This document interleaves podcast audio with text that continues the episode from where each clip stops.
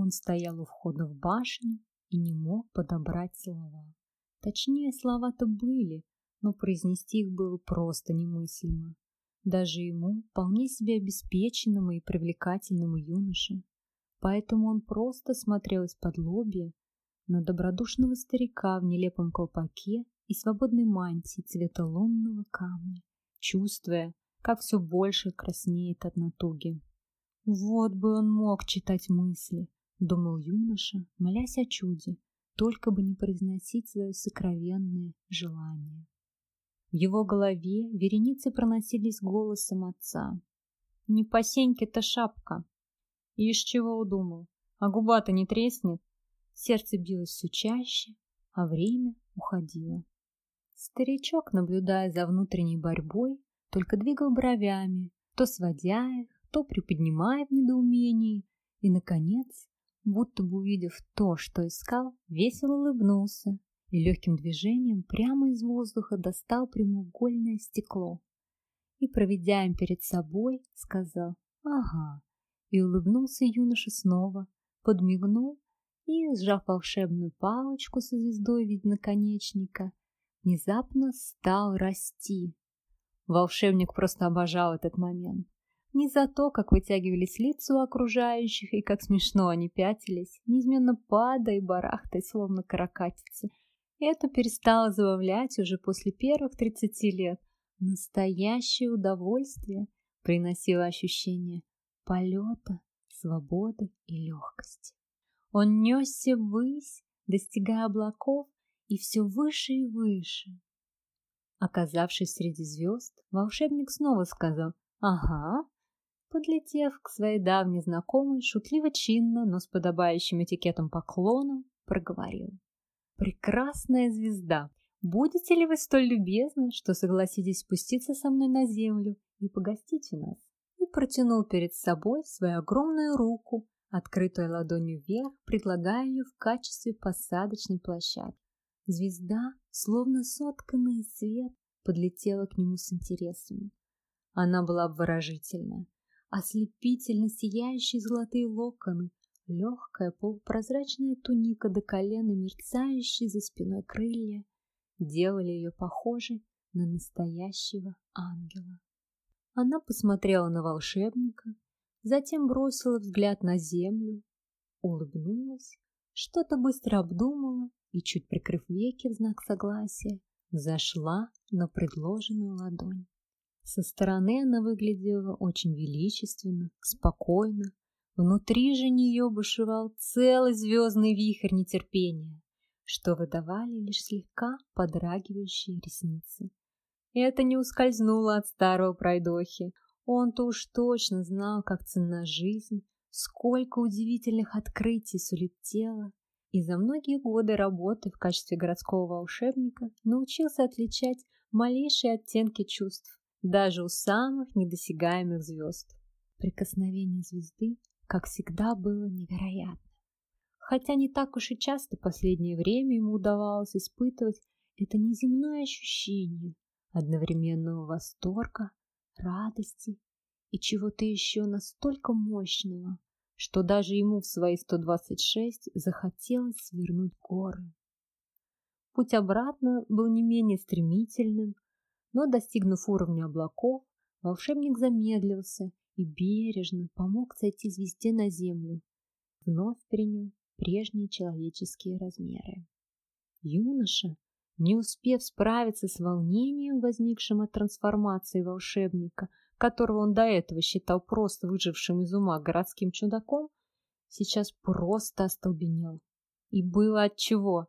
Ослепительная, полностью преобразившаяся звезда заставила бы любого потерять до речи. Теперь на ней было белоснежное, мерцающее платье в пол из тончайшей материи. Локоны были собраны в объемную косу, украшены сияющими камнями и жемчугом.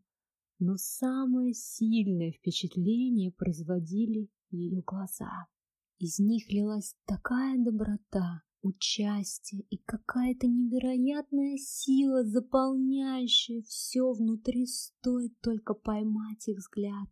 И как только это произошло, он понял, что не видел никого и ничего прекраснее, что все его достижения, привилегии, все самые изысканные предметы, которыми владела его семья, все померкло в ту же секунду. В миг для него не стало никого ближе и дороже, чем это невероятное, сотканное света. Он даже не смел назвать ее женщиной, она была чем-то большим, совершенно особенной. Свет из ее глаз наполнил все самые темные уголки его души, исцелил все раны. И тут звезда отвела взгляд осматривая примыкающим к воротам лес. Он же, не замечая тех изменений, что произошли с ним всего лишь за краткий миг, казавшийся для него целой жизнью, наполненной негой, блаженством и смыслом, тотчас придя в себя, кинулся вперед.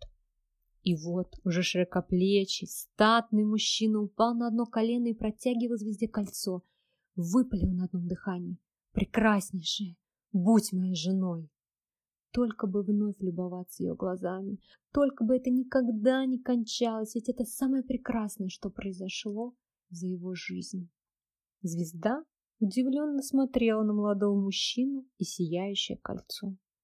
Его отчаянная смелость и волнение, граничащее с паникой, веселили ее. «Мне тут определенно нравится», — подумала она, глядя на столь теплый прием. Я разрешаю тебе за мной поухаживать, улыбаясь, сказала звезда, принимая кольцо. Покажи мне все. Мужчина, не веря своему счастью, как рыба, открывал и закрывал рот, а в голове его было смятение. Что же может быть достойно звезды? Все, что он мог показать бы с гордостью любому человеку в городе, сейчас меркло в ее сиянии. Водопад! Шепотом пронеслось у него в голове. Он поднял голову и, встретившись с лукавыми глазами волшебника, утвердительно кивнул своим мыслям. Точно. Богатство природы первозданный, беспроигрышный вариант. И он повел ее в свое любимое место у водопада, совсем недалеко от городской стены. Перед ними открылся потрясающий вид. Водопад шумом вливался в чистейшее озеро, находящееся высоко над уровнем моря, подобно балкону, расположилось на горной гряде.